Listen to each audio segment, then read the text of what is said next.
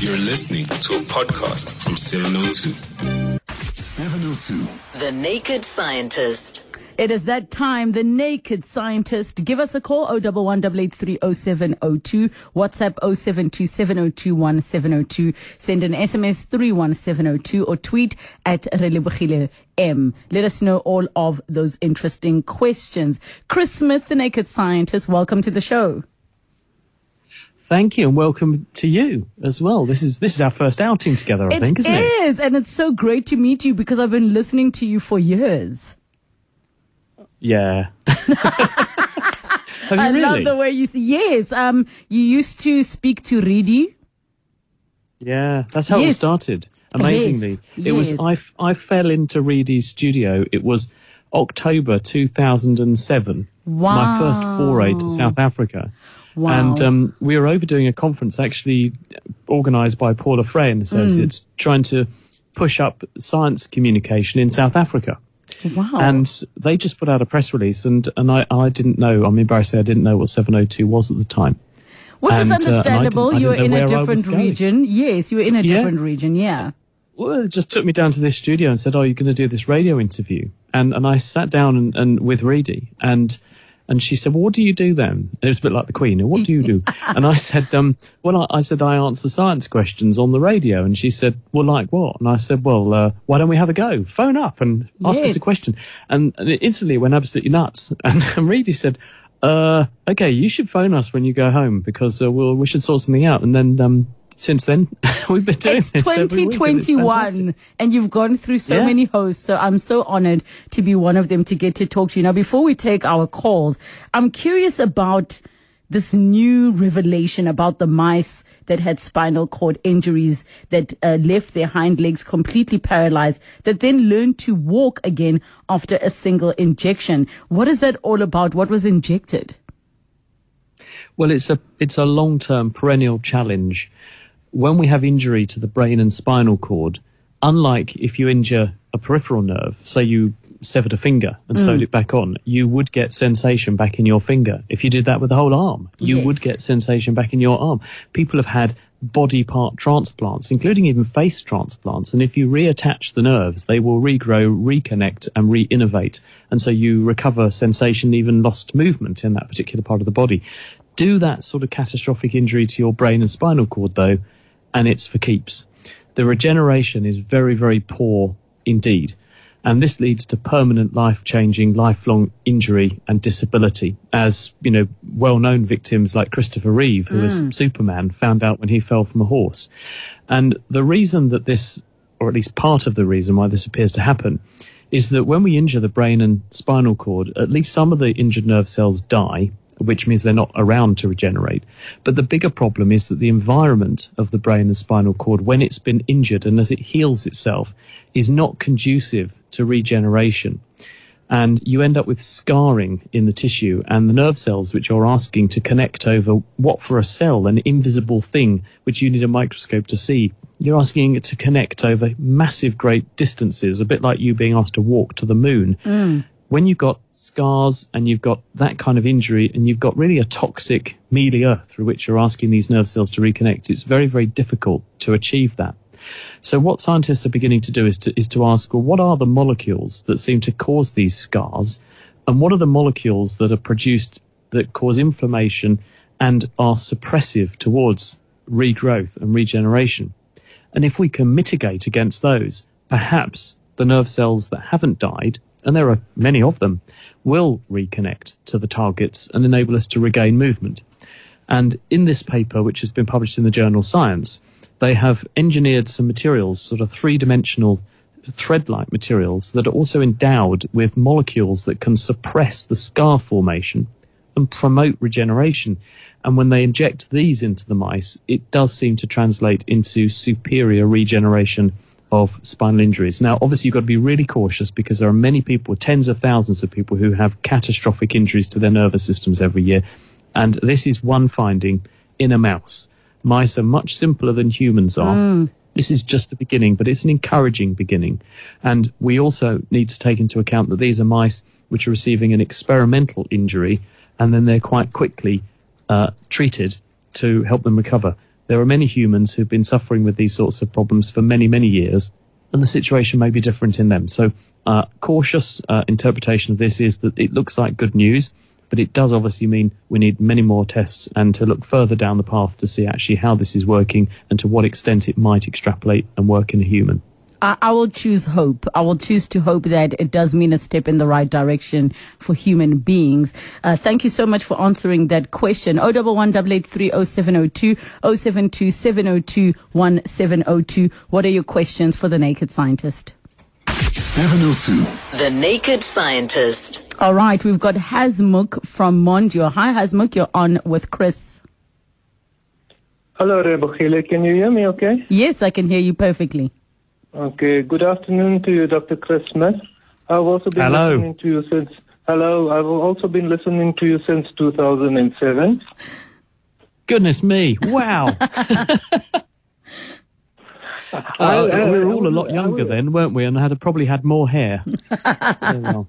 Yes, yes, you're quite right. You're quite right. Uh, Chris, uh, I would like to uh, ask you: Do you know anything about the anti-Caesarean uh, mechanism? Caesarea me- mechanism. Apparently found on a Greek uh, uh, ship. Uh, it was capsized or ran aground on the Greek coast, and it, uh, they found this um mechanism in there, and it uh, shows what. Um, uh, sort of a very uh, sophisticated game mechanism, and they think it's about uh, 75 BC. They couldn't do uh, uh, what's the name? Uh, what you call it? Uh, carbon dating because the the this uh, machine, if you want to call it, they call it the oldest computer that it's uh, they can't do carbon dating on brass. But I've been seeing something. I do know on, about uh, this, and um, about th- th- this. is you're referring to the Antikythera, which That's was right, this right. interesting-looking device recovered from the floor of the Mediterranean, and as you say, is more is thousands of years old. And people wondered what it was, and in the journal Nature, in about 2006-7, a paper was published by researchers who were able to work out by looking at how this thing probably worked what it was, or at least speculate as to what it was. And this mechanism basically predicts where the planets and stars are going to be. So it is almost like a star chart predictor. And that was a, high priority for people in those days because obviously people set great store by what stars were doing, what planets were doing, and so on, and predicting those sorts of cycles. So as far as we can tell, it was one of the first machines for predicting where we would be in the solar system and, and relative to other things at the time really ingenious, really very clever for, for people that long ago to have made something, but also really ingenious for scientists these days to have managed to unpick it by basically scanning it, working out where all the gears and cogs would have gone, and then reconstructing it uh, virtually to work out what it would have done. Mm, I think that is so, so interesting. Uh, Hasmukh, did you get your answer? Yes, thank you, thank you. Thank, Thank you so much, Hasmukh. We go to Gift in Centurion. Hi, Gift. Hi, Arnabuhile. Uh, first of all, welcome to the uh, afternoon drive show. Thank you. Congratulations for having the slot. Um, to uh, Dr. Chris, I, I want to pose this question. You know, I, I have um, seen a lot of uh, quantum uh, physicists, they, they have uh, this argument that they have that when you meditate long enough about healing, no matter how sick you are, your brain has the capability of healing you, or of uh, igniting the healing process in your body. How true is that? Mm. Can you summarize the question for me? Because the line isn't so great, and I'm struggling to get a good Ba- idea as to what's being said. Basically, he's saying um, that uh, there's been studies about doing things like meditation and getting the brain uh, to heal your body. So, how accurate is that? Well, uh, it's certainly true that um, if you feel minded and in good shape to get better, it certainly helps. People who have a positive outlook are, tend to recover more quickly, tend to need less pain relief, tend to suffer fewer post traumatic, post operative, or whatever syndromes and side effects, and, and need fewer drugs and medicines. So I think that uh, it's certainly true that if you're well in body, you're uh, if you're well in mind, you're well in body. And there there is also a school of thought that's called psychoneuroimmunology, which is If you feel happy, then your immune system works better. And we've got studies to prove that people who are depressed make a, a less good immune response than people who are not depressed. People who are stressed make a less good immune response to vaccines and to infections and are therefore iller for longer than people who are well. So I think it, it's certainly true that how you feel and you can if you're in a if you're in a positive mindset you will take more steps to make yourself better more quickly but it is not the whole story and it is it is important not to just think well I'll think myself better there are important things that uh, that modern medicine can do and needs to do which will solve things that you can't just think yourself out of but certainly starting with a positive mindset is absolutely critical because if you're also positive about things you're less likely to get ill in the first place So basically, mind over matter.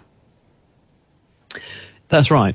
People who have a positive outlook, for instance, might or might be more likely to subscribe to a healthy diet, to uh, take more exercise, to socialize more.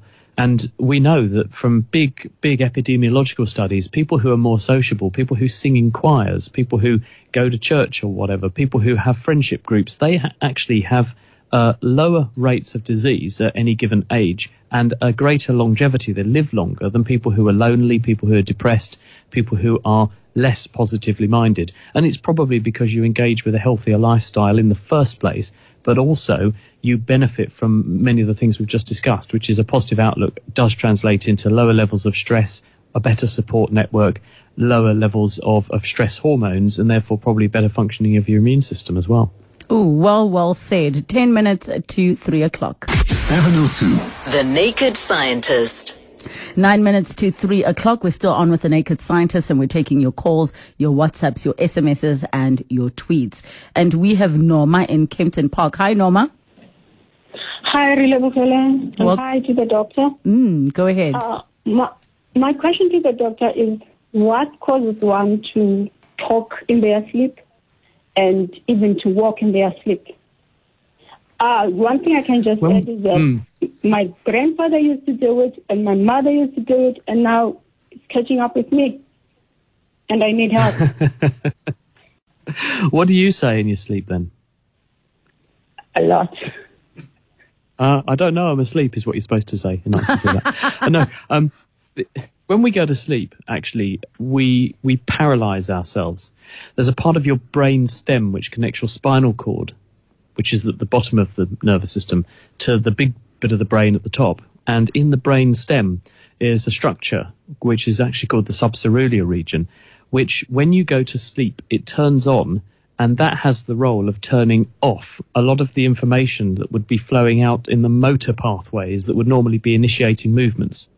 So if you block the flow of the movement signals, then we don't move as much when we're asleep. And that's there for good reason, because obviously you'd be rolling around and thrashing about and falling out of bed every time you had a dream. And we dream a lot. We dream in, in cycles which are called REM sleep cycles, which as the night goes on, they become more uh, sort of longer duration and more frequent. And it's when you're having your dreams, you can tell when someone's dreaming because their eyes are moving around a lot behind their eyelids. That's why it's called rapid eye movement sleep. But that's when you're experiencing the kinds of things that you might want to react to or lash out in response to or, or whatever. And you've probably had the experience that you were dreaming that you were being chased by somebody. But when you tried to run away, it was like you were running through treacle. You couldn't move very fast. You, you couldn't get away and everything was slow and you were very weak compared to how you normally feel that is you experiencing the fact that your body is very, very strongly suppressing your ability to move when you are asleep for good reason. Now, in some people, there are breakthroughs of this process where when you uh, nod off, it doesn't properly engage that system. And some people do uh, move around more and thrash about. Also, when people are sometimes sleeping but sleepwalking, this is called somnambulism for some reason they don't completely go to sleep and they don't completely engage this paralysis system. So they're in a state of sleepiness, but they're also partly awake. And as a result, they do wander around and do things. And they, they often have no recollection afterwards that this has happened to them. It may well be that um, it, it is something that runs in your family, but this is pretty common. And many people actually do uh, have sort of periods of wakefulness during the night. It doesn't mean there's anything wrong. And it may be that uh, perhaps the way that you're sleeping at the moment is triggering this. It may be that something in your life is making you have less restful sleep, or something is disturbing you, or you've got something on your mind, sometimes people report that they, they sleep, their quality of sleep drops when they've got things on their mind. So it might be that this has happened in your family and, and, and that something is now disturbing you because perhaps you're caring for people or caring about things, work and so on. All these things can, can give you a less restful night and that overall stress builds up and, and can trigger less restful sleep. So maybe take a look at what factors might be triggering it. Ask yourself, does it happen more at certain times when this has also happened in my in my day? And see if there's an association. And if there is, see if you can change something to reduce the thing that triggers it happening, and then see if that translates into fewer of these manifestations. Mm. Thank you so much for that, Chris. We've got Bonnie in Glen Vista. Hi, Bonnie. Hello. Mm. Um, doctor, I'd like to know. I bought many t-shirts. My husband bought many t-shirts. Uh, in the family and friends I talk to, and there's always little old t-shirts. We've, we've, we've got a bit of a bad line there, Bonnie, but I think I got the gist of what it is you were asking the doctor. Uh, the question was t-shirts and them getting little holes in them and what causes that.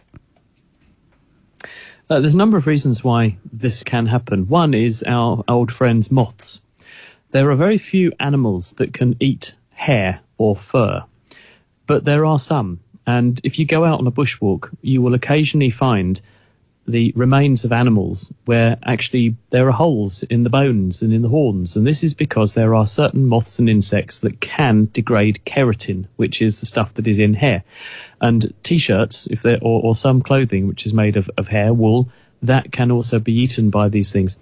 If you uh, are making clothes out of cotton, there are also insects that can digest and break that down. So sometimes it's because one of our, our friends has laid some eggs and fed its larvae on your clothes. So that's one of the reasons.